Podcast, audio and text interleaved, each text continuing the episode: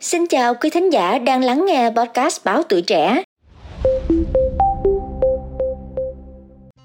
Thưa quý vị, hôm nay là ngày mùng 7 tháng 7 âm lịch, ở Trung Quốc được gọi là lễ Thất tịch, tức là ngày ngưu lang chức nữ được gặp nhau sau một năm dài trên chiếc cầu ô thước. Người ta nói rằng nếu hôm nay trời xuất hiện mưa ngâu thì chứng tỏ là hai người họ đã gặp nhau thành công, và những hạt mưa kia chính là những giọt nước mắt hạnh phúc của đôi vợ chồng phàm tiên. Còn ở Việt Nam thì điểm nổi bật của ngày lễ Thất tịch không chỉ có mưa ngâu mà còn là hiện tượng giới trẻ đua nhau ăn chè đậu đỏ, bởi vì nhiều người cho rằng ăn chè đậu đỏ vào ngày Thất tịch sẽ giúp gặp nhiều thuận lợi trong đường tình duyên, nhưng thực tế thì có như vậy hay không?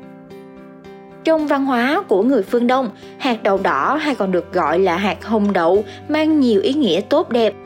Trong ngày cưới, người Á Đông thường dùng đậu đỏ để biểu tượng cho đường con cái thuận lợi. Bên cạnh đó thì màu sắc đỏ tượng trưng cho sự may mắn và những điều tốt đẹp. Đối với hội độc thân, ăn chè đậu đỏ vào ngày Thất tịch sẽ tăng thêm may mắn trong tình yêu, sớm ngày gặp được nửa kia của mình. Còn đối với những cặp đôi đang yêu nhau, ăn chè đậu đỏ sẽ giúp tình yêu thêm bền chặt, gắn bó lâu dài. Đó cũng là lý do mà vào ngày Thất tịch thì các hàng quán lại cháy hàng món chè này. Chưa rõ quan niệm này có thực sự linh nghiệm hay không, nhưng cứ mỗi dịp Thất tịch đến thì hàng loạt bài đăng kêu gọi ăn chè đậu đỏ thoát ế lại ngập tràn trên các diễn đàn và mạng xã hội. Các bạn trẻ thì vẫn rần rần rủ nhau đi mua chè đậu đỏ với quan niệm thà ăn nhầm còn hơn bỏ sót, nhỡ đâu trên đường đi mua chè đậu đỏ lại va phải chồng tương lai của mình thì sao? Năm ngoái mình đi ăn chè xong cái gặp được người yêu hiện tại của mình ở hàng chè đó luôn. Nên là năm nay tụi mình quyết định sẽ cùng nhau đi ăn chè đậu đỏ để cầu may mắn. Thật ra thì mình năm nào mình cũng ăn, mãi cho đến năm ngoái mình ăn thì năm nay mình có người yêu nên năm nay mình quyết định mình không ăn nữa. Thì mình nghĩ là ai tin thì ăn thôi, còn không tin thì thôi, bình thường. Mà ý là không có bồ thì nó cũng ngon, cũng vô bụng mình rồi.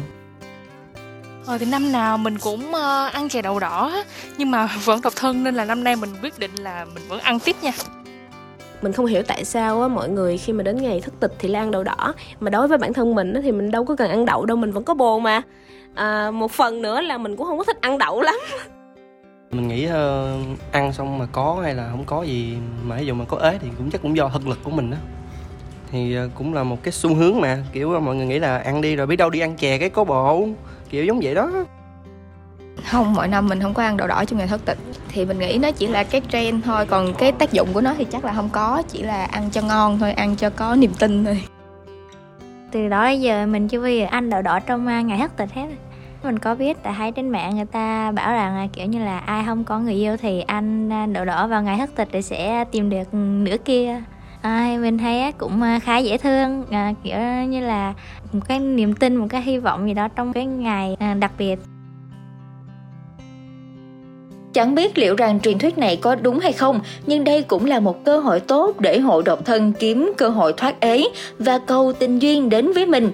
Chè đậu đỏ thì cũng chỉ là một nguồn động lực về mặt tinh thần, giúp cho chuyện tình cảm thêm phần ngọt ngào và thú vị. Vì thế mọi người nhớ là cũng đừng nên quá tin tưởng, rồi thất vọng nếu sau khi ăn xong bát chè mà tình yêu thì vẫn chưa đến nha.